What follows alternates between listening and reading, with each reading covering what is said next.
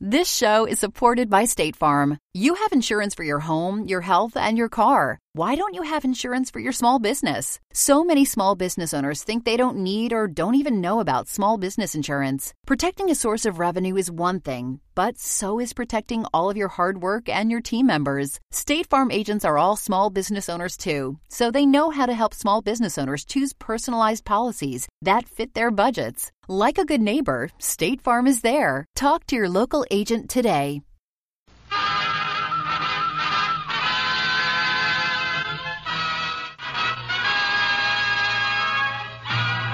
Tales of the Texas Rangers, starring Joel McCrea as Ranger Jace Pearson. Another authentic reenactment of a case transcribed from the files of the Texas Rangers.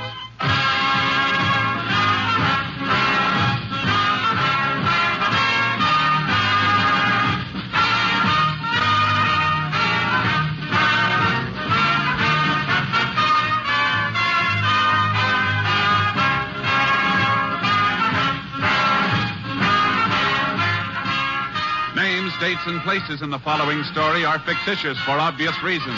The events themselves are a matter of record.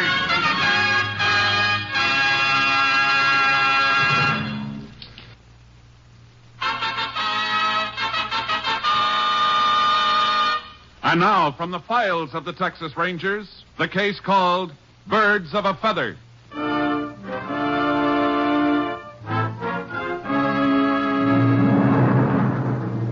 It is 3 o'clock in the morning of February 23rd, 1940. A cold rain is falling in the town of Baker, Texas.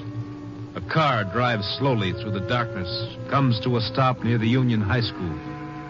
The two occupants sit, looking up the street toward the school grounds. Roll down the window, Freddie. You can see better. Huh? Oh, sure, Ben, sure. Yeah, we got it set for 8:45 this morning. He'll come down this street heading for the school. We'll be right here waiting for him. Yeah, but...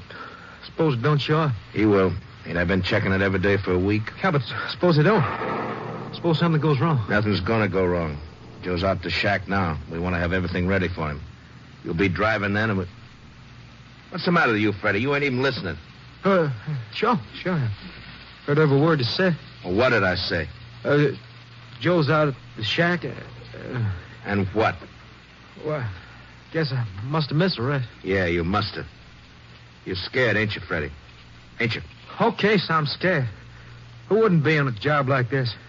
Look, Ben, why don't we stick to filling stations? We're making a living. A living? $15 here, 20 there. What kind of living's that? We'll get more off this job than we hitting 100 filling stations. I don't like it, Ben. I just don't like it. All right, let's get out of here. Roll up your window. All right. I'll tell you something, Freddie. Joe ain't gonna be happy when he finds out you've been crying like this. I know, but now, shut up and listen. This thing we got planned is big. We can't afford no slip-ups. Now, just relax. Three of us always done all right. Yeah, sure, but we never tried nothing like this before.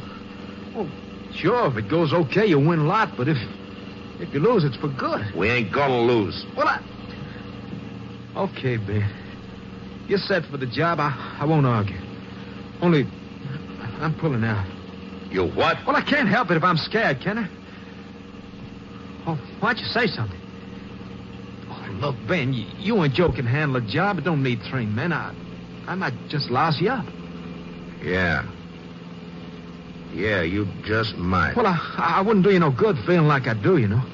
I'll catch a train back to Dallas this morning. Sure, Freddie, sure. I wouldn't want you to do nothing you're scared of. Oh, I'm sure glad you feel that way, Ben. I was... afraid you'd be sore. Me, Freddie? No. We've been through too much together for me to get sore at you. Now, if you don't want to...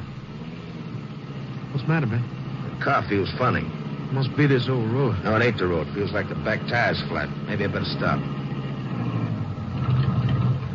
Get the flash out of the dashboard and take a look, huh, Freddie? All right.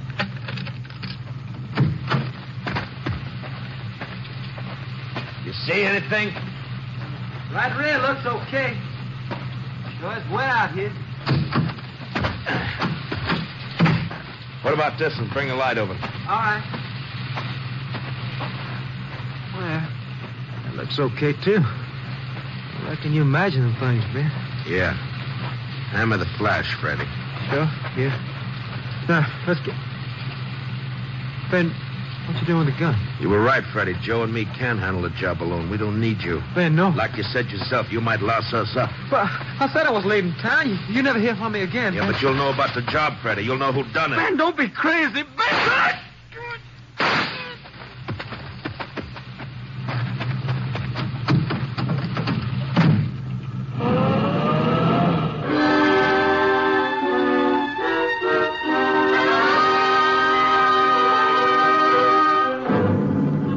Shortly after 7 that morning, a farmer on his way to town noticed a man lying in some brush by the side of the road. He was still alive, but unconscious.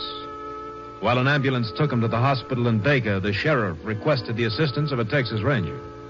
Ranger Jace Pearson was assigned, joining the sheriff in the hospital waiting room an hour later. Hello, Sheriff. Howdy, Jace. Glad you could make it so quick. I was over in the next county. This man who was shot, is he still alive? Just barely. Doc said he'd call me if there's any change. Find any identification? Draft card we found on him said Fred Meader. Gave his home as Dallas. You ever see him around before? No, he might have been just passing through Baker.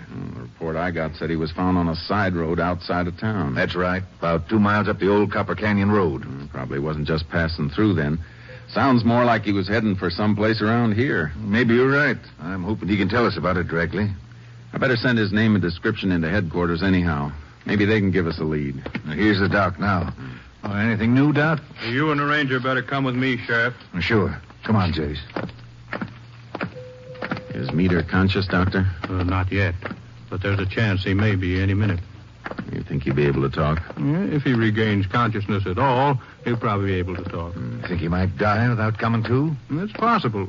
He's lost a lot of blood. And the bullets entered his left lung. Here we are.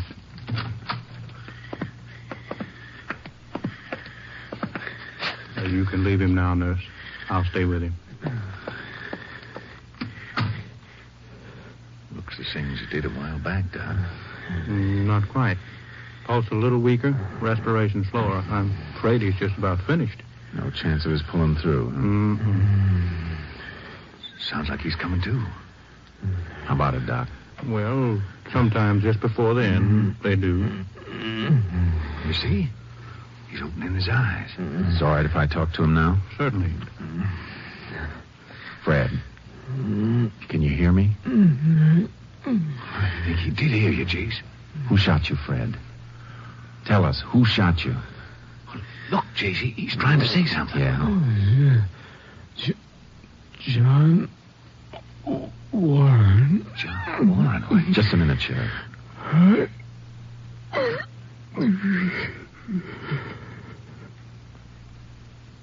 I'm sorry, Ranger.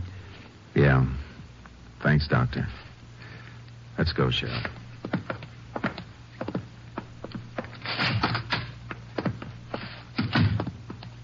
You know the name John Warren, Sheriff? I sure do, Jace. This Meader fella, he's all wrong. Why, John Warren's one of the leading citizens in Baker. Does he live nearby? About a mile out of town. Jace, this don't make sense. I know John well. He wouldn't have any connection with a kid like that. That's something we better make sure of. Come on, Sheriff. We're going to visit Mr. Warren.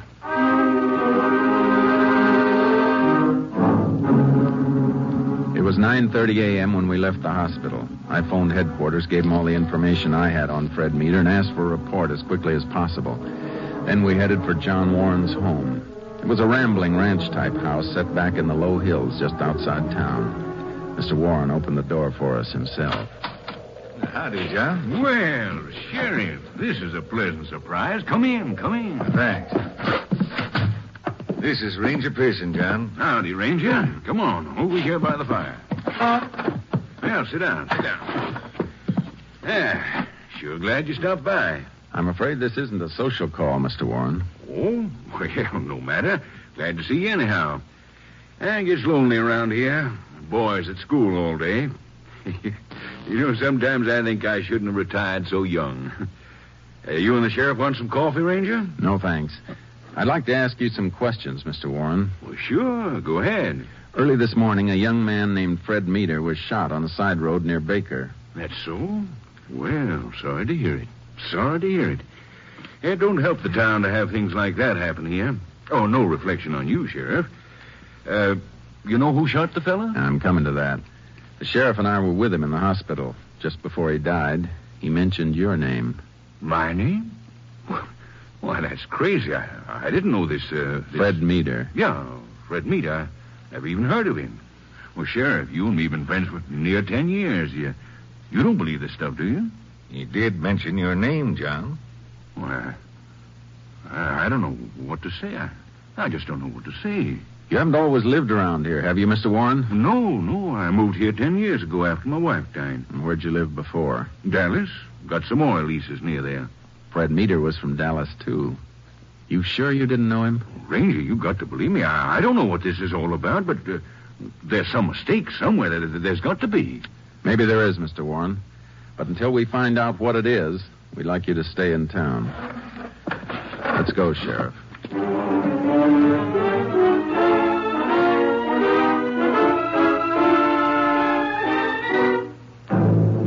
We drove back to the sheriff's office, arriving there just before noon. The sheriff went in to talk to his deputy while I stayed at the trailer to give Charcoal his feed bag.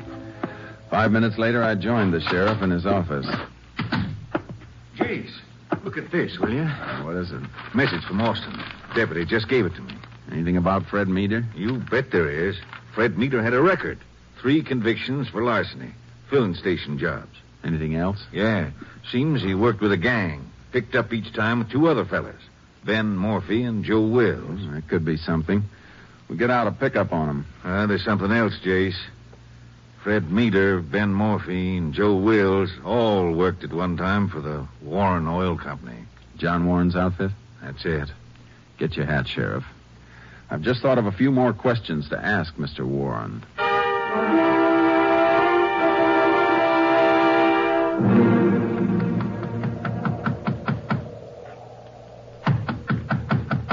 Kind of funny he don't answer. His car's still in the garage. Try again, Sheriff. Who's there?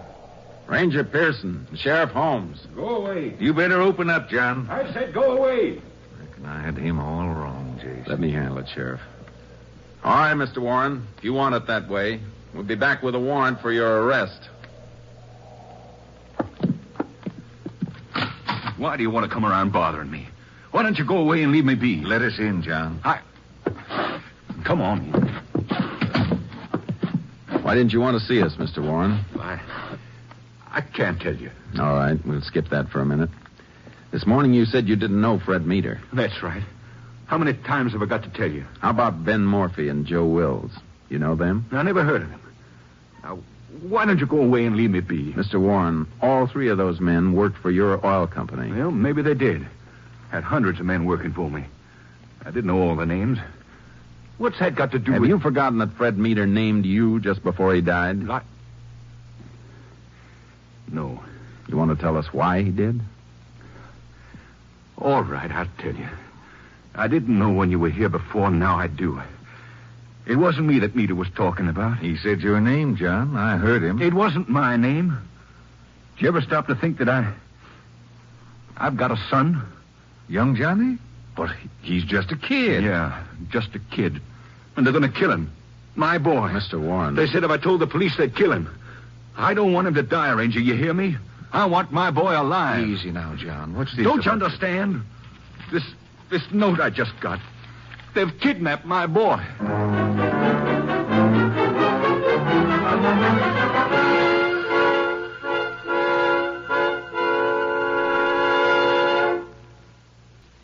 And now, back to Tales of the Texas Rangers.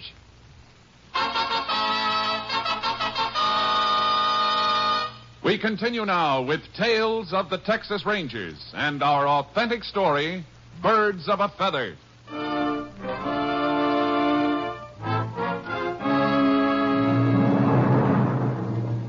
The kidnap note had arrived in the mail that morning, but Warren had not picked it up until a few minutes before we arrived. It was a crudely printed message, unsigned and mailed the night before in Baker.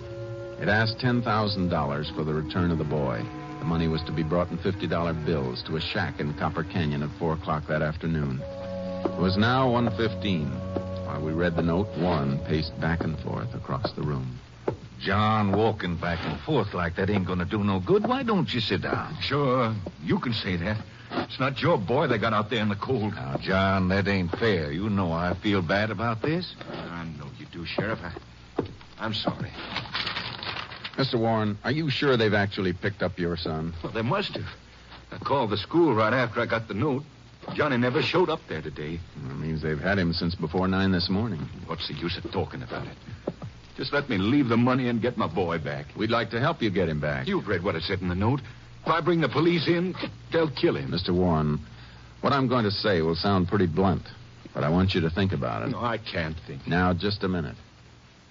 You must believe that once the kidnappers get the money, they're going to take the trouble to bring your son back. Well, the Ranger's right, John. They wouldn't do that. Too much risk getting caught. Well, you mean that even if I leave the money, that they'll kill Johnny? I'm not saying they will, but they might. Look at it this way. Sure, the note said they'd bring your son back, but did it say when or how? Well, no. I've seen a lot of these cases, Mr. Warren. I know how tragically most of them end because the victim doesn't call in the police. All right. What do you want me to do?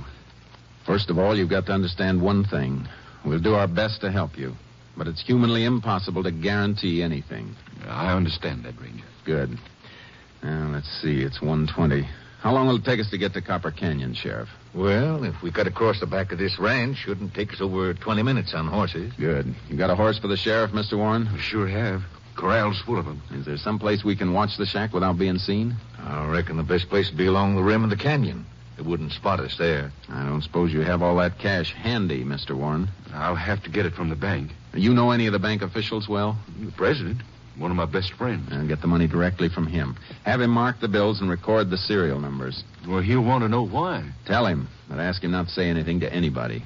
All right, Ranger. You'll be taken off now. You can ride to the canyon as soon as you have the money. You want me to leave it there just like they said? That's right. We'll be watching. And we're going to count on catching whoever picks it up.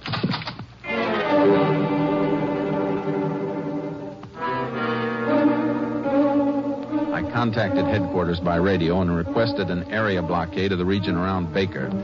Then the sheriff and I started off. It was 2:00 when we reached the rim of Copper Canyon. An icy wind was blowing in from the north. We dismounted and eased over to the edge of the ridge. The shack was clearly visible 200 yards below. We waited. At 3:55, we spotted Warren riding up the canyon. He's right on time, Jace. You reckon somebody's waiting for him in that shack? Maybe. Shouldn't be long before we find out. Don't it strike you funny that they only asked 10,000? John must be worth close to $1 million. They could have got 50,000 easy. This is a small-time larceny gang, Sheriff. 10,000 must look pretty big to them. Yeah. Poor John. Sure hope we can get that kid back to him. We're going to make a good try. There he goes. Opening the door of the shack. Better get ready. If there's anybody in there, we don't want to lose him. I'm ready. But one of the kidnappers is in there. You could pluck him easy with that rifle when he comes out. That wouldn't be any good, Sheriff. And we'd never find out where they're hiding the boy. There's John again. Jeez, he's waving at us to come down. Now what? Come on, Sheriff. Let's go down and see what he wants.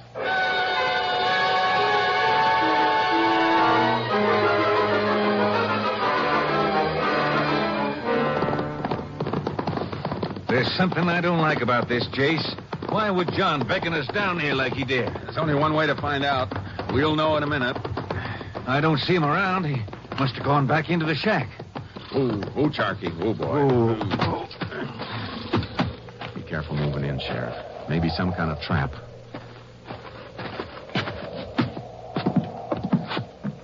Mr. Warren? It's all right, Ranger. Come on in. Look what's in this cage.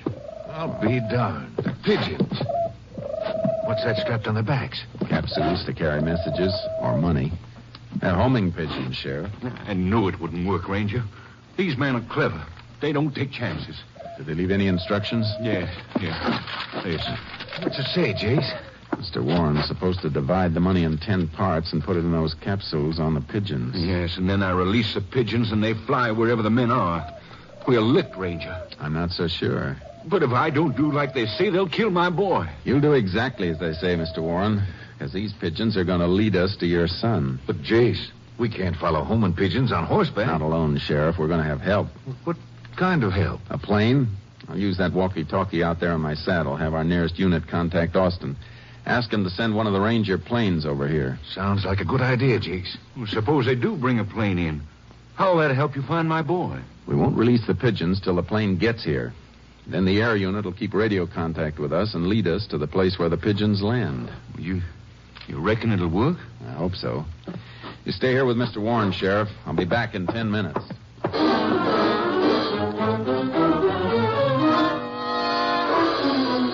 I rode to higher ground so my radio signal would carry. I contacted a highway patrol car. It relayed my message to Austin. Headquarters said they could have Unit 902, our Ranger plane, overhead in 25 minutes. Then I went down to the shack again, and we waited. Plane should be getting here any time now, Jace. I wish they'd hurry.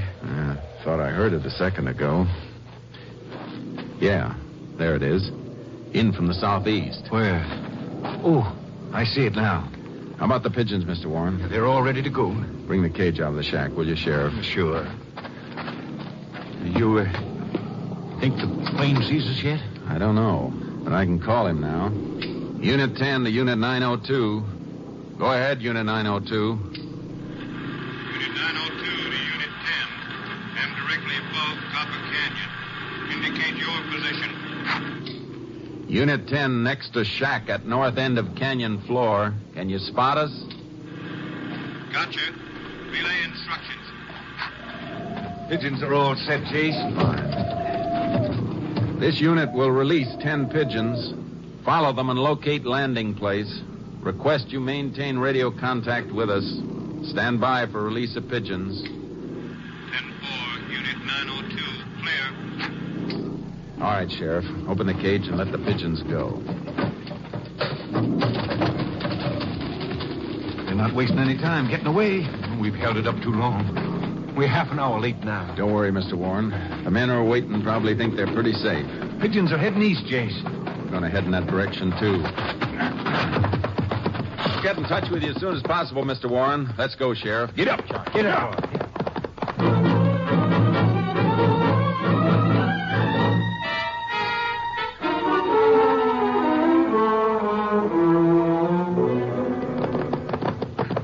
We've been riding for over 10 minutes, Jace. Shouldn't we be hearing from your plane? He's probably got more than he can do just keeping his eye on those pigeons. We'll hear from him. Well, sure hope it's soon. Gets dark early these days. It could be him coming in now. Unit 902 to Unit 10. Oh, boy. Unit 10 to 902. Go ahead. This unit has got off motor. I'm gliding to avoid detection. Is my signal clear? Signal clear, 902. Pigeons are now landing at shack, due east your former position. Shack located at base of hill, where dry wash makes horseshoe bend. That's the old Martinez shack, Jace. Been empty for years. Sounds like it's occupied now. Thanks, 902. We'll take it from here. Unit 10 clear. 10-4, 902 clear. How far is the Martinez shack from here, Sheriff? 4 miles, maybe. 5 at the most. And we got a knock on it, Sheriff. No telling what their plans are now. Get up, Charlie. Come on, boy.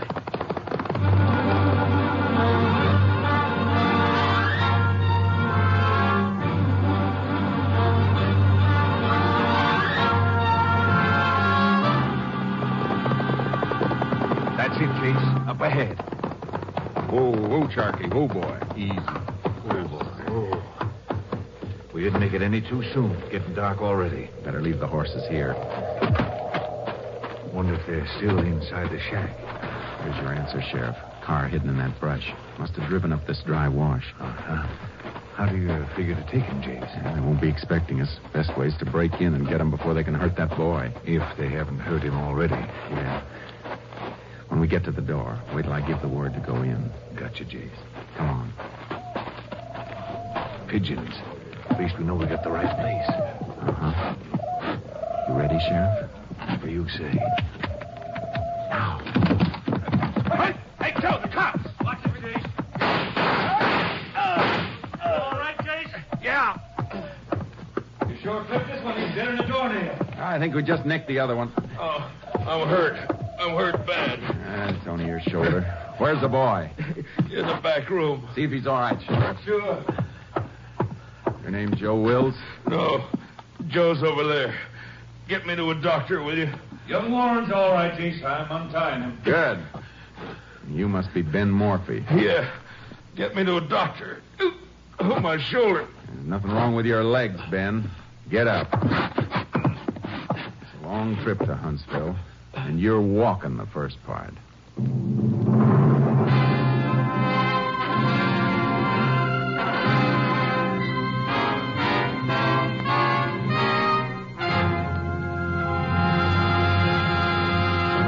In just a moment, we will tell you the results of the case you have just heard. There's man-to-man adventure in store for you Tuesday night with Cavalcade of America and The Man Called X. Gregory Peck will be heard as a prisoner named Brown when Cavalcade of America tells the story of the man who instituted widespread prison reforms by becoming a voluntary inmate. It was in 1931 that Thomas Osborne, a former mayor of Auburn, New York, visited the governor of New York to see what could be done to make Sing Sing more effective. He saw the same men return again and again for new prison sentences. Working from the point of view that prisons should be repair shops and not scrap heaps, he entered the prison to find out firsthand about the conditions in penal institutions. His discoveries and improvements led to his becoming warden of the selfsame prison in which he was a prisoner. You'll hear this story Tuesday on the Cavalcade of America. And also on Tuesday over most NBC stations, Herbert Marshall takes over as The Man Called X with stories of intrigue in the far-off corners of the world. Hear Herbert Marshall as The Man Called X, Tuesday on this station of the NBC Radio Network. And now back to Tales of the Texas Rangers.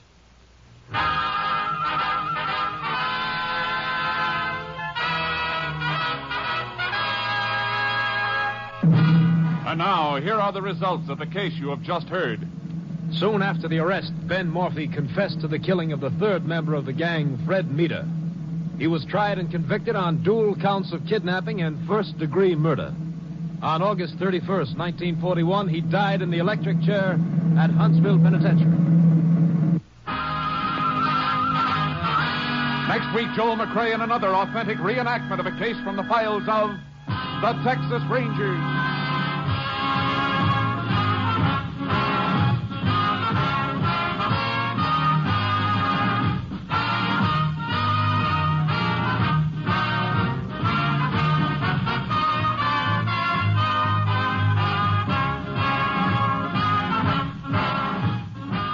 The cast included Tony Barrett, Bill Conrad, Ed Begley, Ernie Newton, and Bill Johnstone. Technical advisor was Captain M.T. Lone Wolf Gonzalez of the Texas Rangers. This story was transcribed and adapted by Charles E. Israel, and the program was produced and directed by Stacy Keach. Hal Gibney speaking.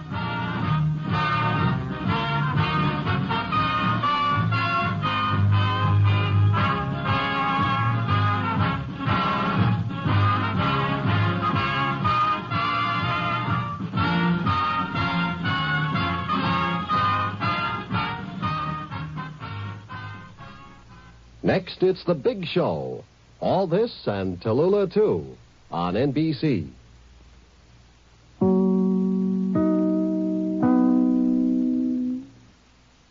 This show is supported by State Farm. Insurance is a part of any solid financial plan. Making sure you have the important things in life covered is one of the best ways to give yourself a little breathing room when things go awry. It's important to protect not only your business, but yourself as a business owner and all current and future team members. State Farm agents know what it takes to run and protect a small business because State Farm agents are all small business owners and they live and work in your community. So they're deeply attuned to what's happening with other small businesses in your market. If you have a small business and are interested in making sure you're protected, reach out to your local State Farm agent to learn more about what you need. They'll help you find the right policy at the right price for your business. Like a good neighbor, State Farm is there. Talk to your local agent today. Without the ones like you, who work tirelessly to keep things running, everything would suddenly stop. Hospitals, factories, schools, and power plants, they all depend on you. No matter the weather, emergency, or time of day, you're the ones who get it done. At Grainger, we're here for you with professional-grade industrial supplies. Count on real-time product availability and fast delivery. Call, clickgrainger.com, or just stop by. Grainger. For the ones who get it done.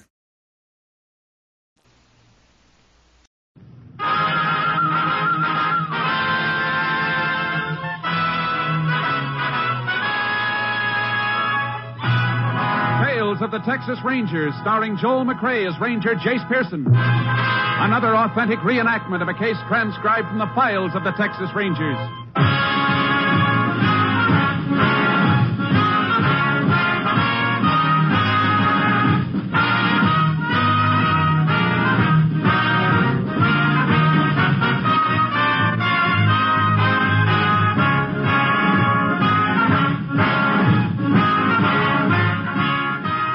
Dates and places in the following story are fictitious for obvious reasons. The events themselves are a matter of record.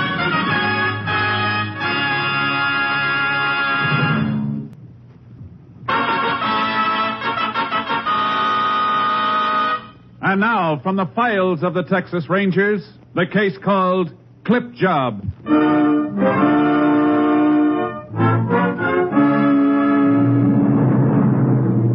It is 10 o'clock on the evening of January 24th, 1950. A bitter wind whips through the streets in the North Texas town of Bolton. As the clock in the town hall strikes the hour, an elderly woman makes her way toward a lighted drugstore. Well, thank you, Mr. Darrow. Thank you. Good night. Can I help you, ma'am? Are you Mr. Crandall? Yes, ma'am. People told me you know everybody here in town. Well, ma'am, I reckon I do. I've had this drugstore 23 years. Do you know a man named George Colley? Colley? Colley. No, ma'am, I don't believe I do. What's it look like? Well, he's a big man, kind of stout, with gray hair. He's in the oil business. Well, ma'am, I might be wrong, but I don't recall anybody looks like that by the name of Colley. Of course, he could be new around town. Oh, no. He said he's lived here for years. Have you asked anybody else in town if they knew him? Yes. I've asked all day. And you're sure you got the right town? Mr. Colley said Bolton. He told me he lived on Corsi Street. That's right, ma'am. We got a Corsi Street here. I went to the address he gave me. People there never heard of Mr. Colley. I guess I've come a long way.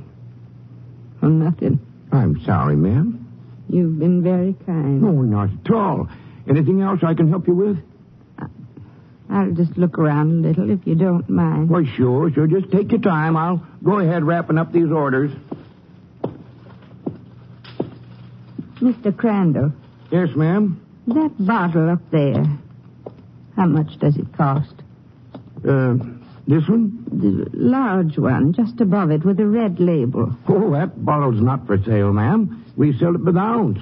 How much is it an ounce? $1.25. But it's poison, ma'am. You'll need a prescription to buy it. Prescription? Yes, ma'am, from your doctor. Oh. Well, thank you very much. You feeling all right, ma'am? Yes. I'm all right. Well, you don't look so good to me, ma'am. You better come over here to the soda fountain and sit down. Please leave me alone. Ma'am. Operator. Get me Doc Holmes and hurry.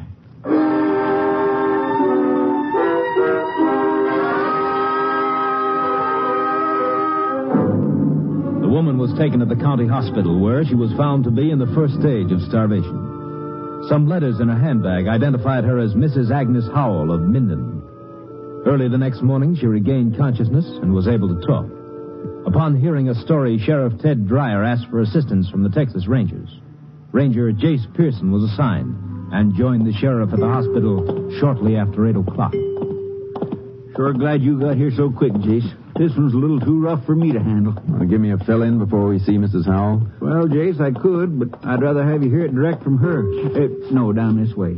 They had to put her in a charity ward. Didn't she have any relatives up in the town where she came from? Minden? Nope, I checked. Her husband died 4 months ago. She didn't have nobody else. You know, Jace, that poor old lady hadn't eaten in 48 hours. No money? When I went through her pocketbook for identification, I found 13 cents. Here we are. Miss Howell's the third bed down. Morning, Miss Howell. Miss Howell, this is Ranger Pearson. I'd like you to tell him everything you told me. What's the use? He can't get my money back. $6,000. All I had in the world. Gone. Somebody stole your money, ma'am? I didn't know who was going to steal it. Mr. Colley. He seemed like such a fine man. Everything he said, I believed. Oh, I'm so ashamed. Oh, now, Miss Howell. No, I'm sorry. I'm all right now. This Mr. Colley, do you know his first name? George. He seemed like the kind of man you could trust. Big and sort of stout with nice gray hair. When he come to the house, he said he'd been a friend of my husband's. How long ago was this, ma'am? Well, a month, I think. When I told him my husband was dead, he seemed so upset. He said he had a check for my husband. $500 was the profit from one of Mr. Colley's oil wells. Had your husband ever said anything to you about investing in an oil well? No, but lots of people around Minden have made money from oil. I didn't think there was anything wrong. Did Mr. Colley give you the check? Well, no. He said he wants to do me a favor. Said he'd double my $500 in 3 days. When he come back, he told me he'd done even better. He had $1,200 for me. And then he said if you'd put the rest of your money to it, he'd make a lot more. Is that it? He told me I'd get at least $50,000. How did you know? I just had an idea. You gave him the money, didn't you, ma'am? Yes, I did. He promised me $50,000. Seemed like such a lot. It is, ma'am. And so's your $6,000. When did you first get suspicious of Mr. Colley? About 2 weeks after he left. He said he'd be back in a week. When he didn't show up for a month, Miss Howell decided to come over here to Bolton and look for him. I had to. There wasn't any more food in the house. I was ashamed to go to the neighbors. Our life savings. I was such a fool. I'd like to get my hands on this Colley fellow for just 5 minutes. I hope I can oblige you, Sheriff. Mrs. Howell, when Colley was in your town, did he stay at a hotel? Yes, he did. The Fuller Hotel. It's the only one in Minden. Mr. Colley seemed like such a nice man. I still can't believe it. That's just what he counted on, ma'am. Come on, Sheriff. Let's take a ride over to Minden.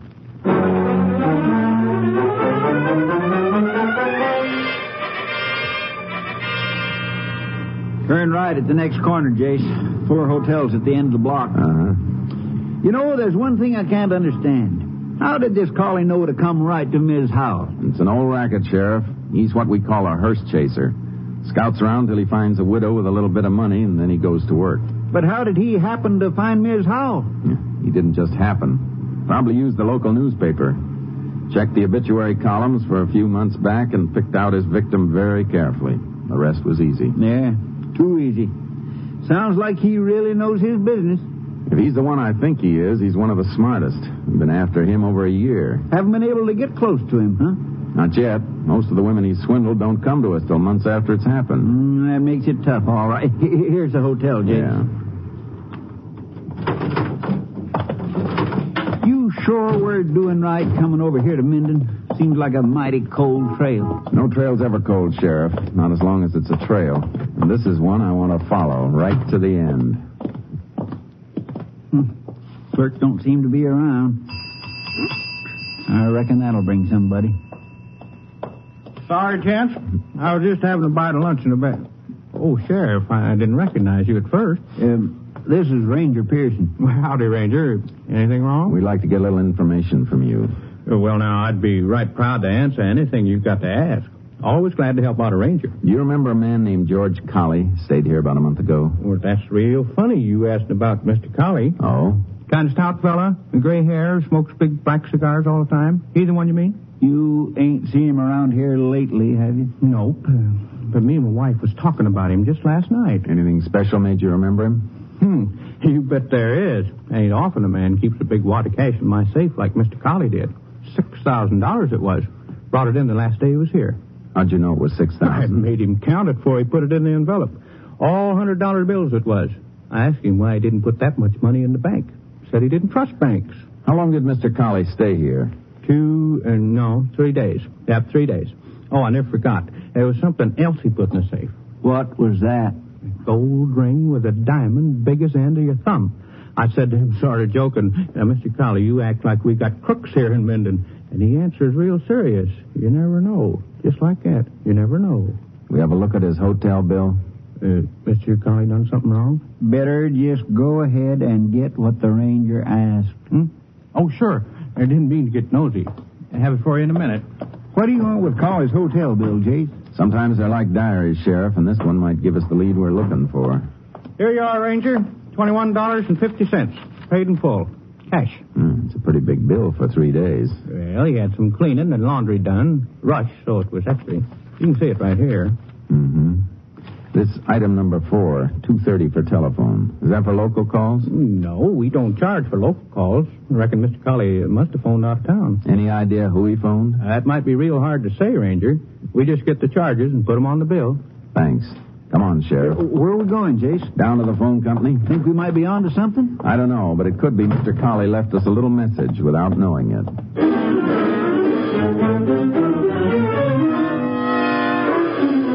At the phone company office, we learned that Colley had called a Miss Sally Ronson in Dallas. The number belonged to a fancy roadhouse near town. I left the sheriff in Bolton and headed for Dallas. On the way, I radioed Company B and asked them to have somebody locate Sally Ronson and keep her under surveillance till I arrived. When I pulled up in front of the roadhouse at 10 that night, Ranger Clay Morgan was waiting for me. Over here, Jace. Hello, Clay. I got your message, Jace. Cap wants me to work with you on the rest of the case. Good. Get a line on Sally Ronson? Uh-huh. She tap dances in the floor show inside. Just watch the end of her act. She's got another show tonight. Let's go in. Sure. Jace, you think this girl is mixed up in the hearse-chasing racket with Colley? It's hard to say. If he called her long distance, that's enough to start on. The manager said her dressing room was down at the end of the hall. How much did Colley get from the old lady in Minden, Jace? $6,000, everything her husband left her. She must have been an awful easy mark. Maybe, but Colley's a pretty sharp article. Is this Sally Ronson's dressing room? Yeah. Just a minute. She sounds a little tired. Yeah, she's a little frayed at the edges. How much is... Oh, I thought you was the kid from the drugstore. I'm Ranger Pearson, ma'am. This is Ranger Morgan. All right, if we come in for a few minutes? Why not? Excuse me for not having shoes on. I'll go get my slippers. It's all right, ma'am. We just want to ask you a few questions. I'm getting so I never want to have shoes on when I'm not dancing. You know how bad it makes you feel when your feet get tired. Yes, ma'am. Sit down. No, thanks. Seems like I'm tired all the time now. 7 years of dancing in places like this. What kind of questions do you want to ask? You know a man named George Colley? No, should I? He phoned you from a town called Minden about a month ago. Lots of men phoned me. They get the idea I'm glamorous because I'm a show gal. Oh, glamorous with swollen feet. You sure you don't remember hearing from George Colley? Ranger, look, I'd like to help you, but I don't even know him. Now, let's try again. He's a middle-aged man, stout, gray hair, smokes strong cigars. Oh, him. Well, why didn't you say so? The oil man. But his name's George Connor. Is that what he told you it was? Yeah, I guess he's got 2 names. Or 20. Why did he call you? To make a date. He always takes me out when he's near where I'm playing. Makes me tired with all his big talk, but he buys a good dinner. He in trouble? Yeah. You seen him recently? A week, maybe 10 days ago. You expect to see him again soon, Miss Ronson? Look, Rangers, I can't afford to get mixed up in nothing. Bad publicity would ruin my bookings. We'll see you don't get mixed up in it. When are you supposed to see him again? Tomorrow. Club's closed and I don't have to work. He's coming in town. Said he'd pick me up at my place at 6. Want me to call you when he gets in? No, ma'am. If you don't mind, we'll wait there with you. This is one date we're all going to keep together.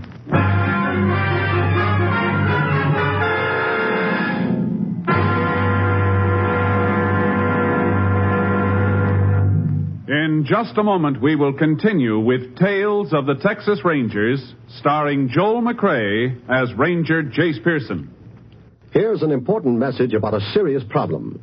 During the last four infantile paralysis epidemics, a total of $79 million was spent by the March of Dimes Fund in caring for those stricken with this dread disease. These were the four worst infantile paralysis epidemics in history. The funds are now gone. This is a crisis, and it can become a disaster. Unless you help more generously than ever before, thousands of crippled children might never walk again. Imagine the feelings of the young parents of a 3-year-old when they hear the terrible diagnosis verdict, your child has infantile paralysis. Thousands of parents heard those words last year. By contributing to the March of Dimes, you can speed the day when those words need never be spoken again. You, by your contribution, can speed the research which is now pressing forward so hopefully toward an early solution to polio. Join the 1952 March of Dimes today. Send contributions to your local March of Dimes headquarters. Remember, this fight is yours. And now, back to the Texas Rangers.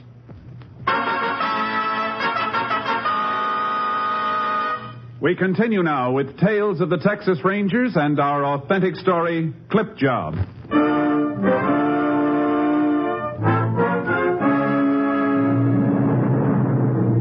We put out a bulletin on George Colley with instructions to pay special attention to the area around Dallas.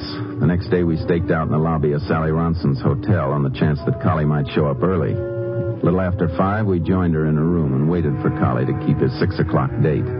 At 6:30, he hadn't arrived.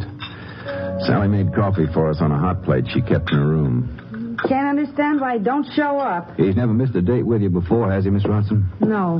Here's your coffee, Rangers. Not very strong, but it's hot. Thanks. Thanks, ma'am. I wish I'd never got mixed up with him. I didn't know he was a crook. It's not your fault. Suppose he puts up a fight when he sees you here. He might have a gun. Men like Colley don't often carry guns, ma'am. No need to get upset, Miss Ronson. You just relax and let us worry about Colley. Yeah. You got a coin for the radio, Ranger? Hmm? Oh, sure. Here. Thanks. Never been this late before.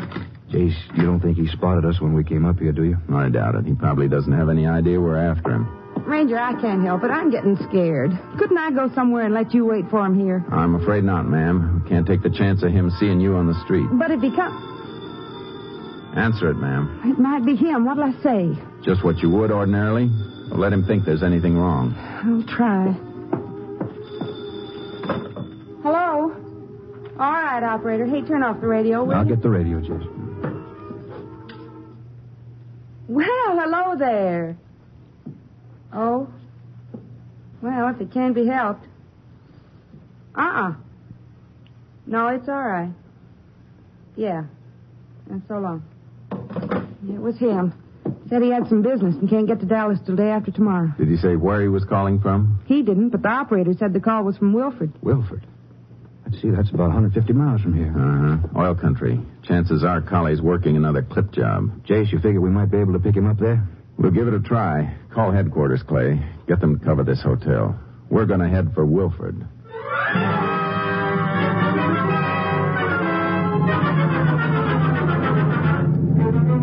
In Wilford late that night. A check of the hotels failed to locate Colley.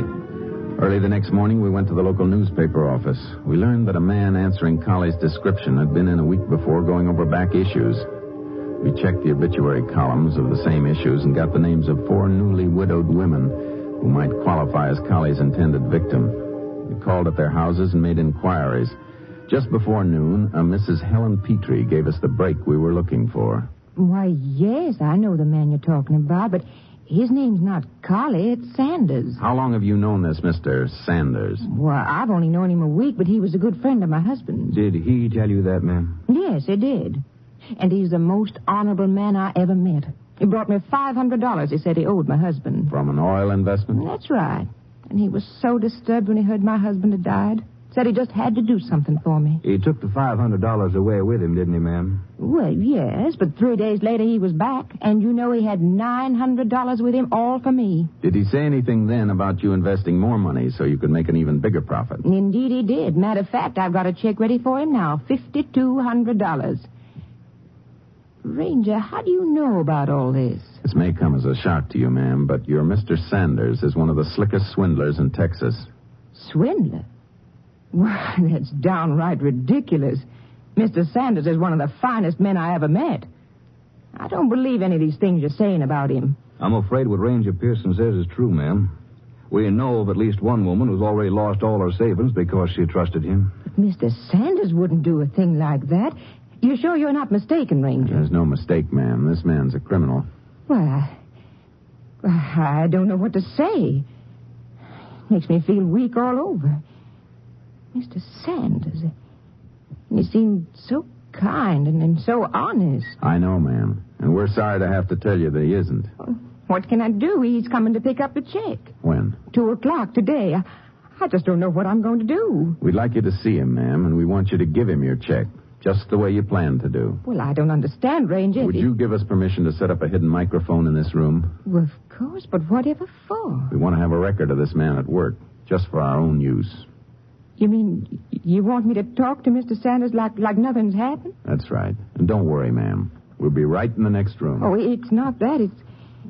Well, I'm not sure if I can face him knowing what I do now. I never was much good at acting. Just do your best, ma'am. That's all we can ask. Clay? Yeah, Jace. How about pulling the car into a side street where it can't be seen and bring the tape recorder back with you? Sure. Better step on it. We've got a lot to do before 2:00.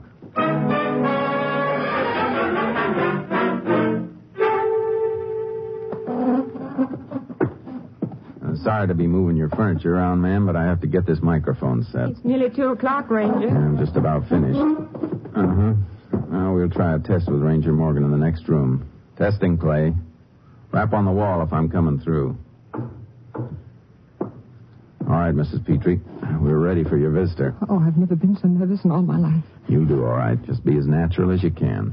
Ranger, you sure now you want me to give him the check? It's very important that you do. Oh, I wish I wasn't so nervous. I better get into the next room. Ranger, I think that... Good luck, ma'am. All set to record, Jace. Mrs. Petrie is scared as she sounds.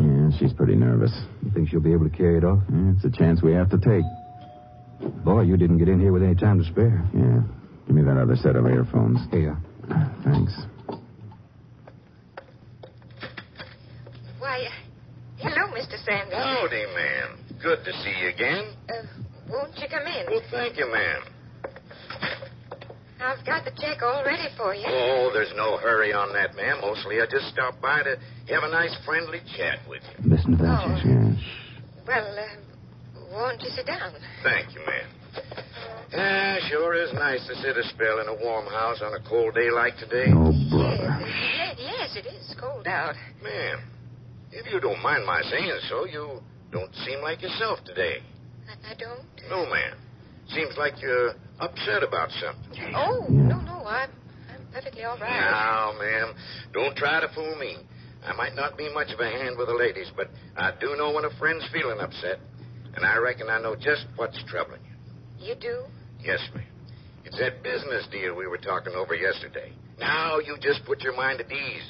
If it's going to worry you, we'll forget the whole thing. Oh, no. I want you to take the chance. Well, ma'am, you won't regret it for sure. Another month's time, you'll be a rich woman. But I understand how you feel. And you know your husband was such a fine fellow. I'd hate to think of his widow worrying over money. Oh, it's all right, Mr. Sanders. I'm not a bit worried. Sure you are, and I don't blame you. Probably seems like a right lot of money to let go of, even if it is only for a short time. Well... I'll tell you what. If you feel like you can't afford it right now, you just tear up that check. He's playing it real smart. No, I thought it over and my mind's made up.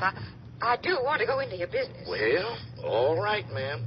But only if you're sure you want to. Well, the check's in my desk. Oh! What a shame, ma'am. Such a pretty face. Oh, I'm so clumsy.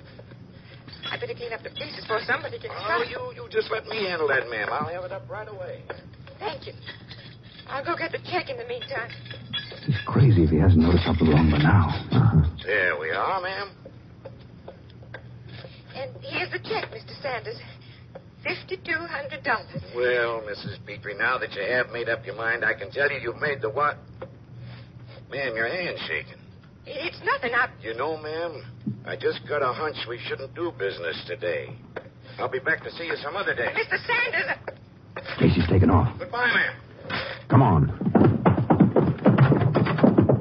I'm sorry, Rangers. I just couldn't... That's all right, ma'am. Let's stop him, Clay. Right. Jason's in his car. Hold it, Colley! You got his tire, Jace? Yeah, let's go. Don't move, Colley. You're covered. All right. Get out of the car. What's this all about, Rangers? You might have killed me. It would have been too good for you, Colley. What are you calling me Colley for? My name's Sanders. You must have a tough time keeping track of all your names. Put out your hands, Colley. You're under arrest. Arrest? What for? Swindling. Me? You're making a mistake, Ranger.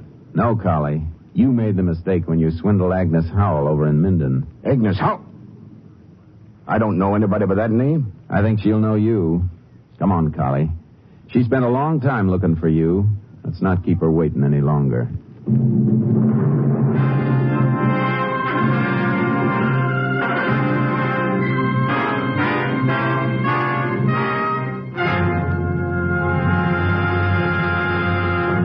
In just a moment, we will tell you the results of the case you have just heard.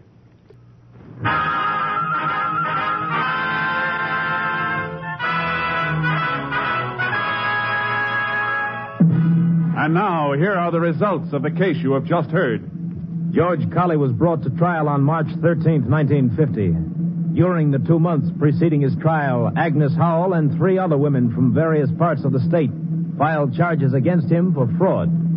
Of the $6,000 Mrs. Howell had lost, $3,800 was recovered and returned. On April 26, 1950, George Colley was sentenced to 20 years in Huntsville Penitentiary.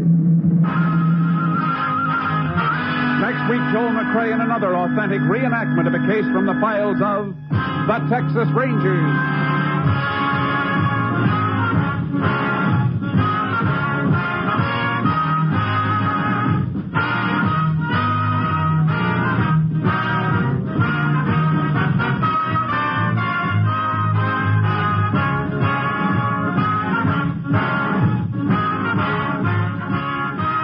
Included Tony Barrett, Ken Christie, Virginia Gregg, Parley Bear, Ernie Newton, Herb Ellis, and Lillian Byam. Technical advisor was Captain M.T. Lone Wolf Gonzalez of the Texas Rangers.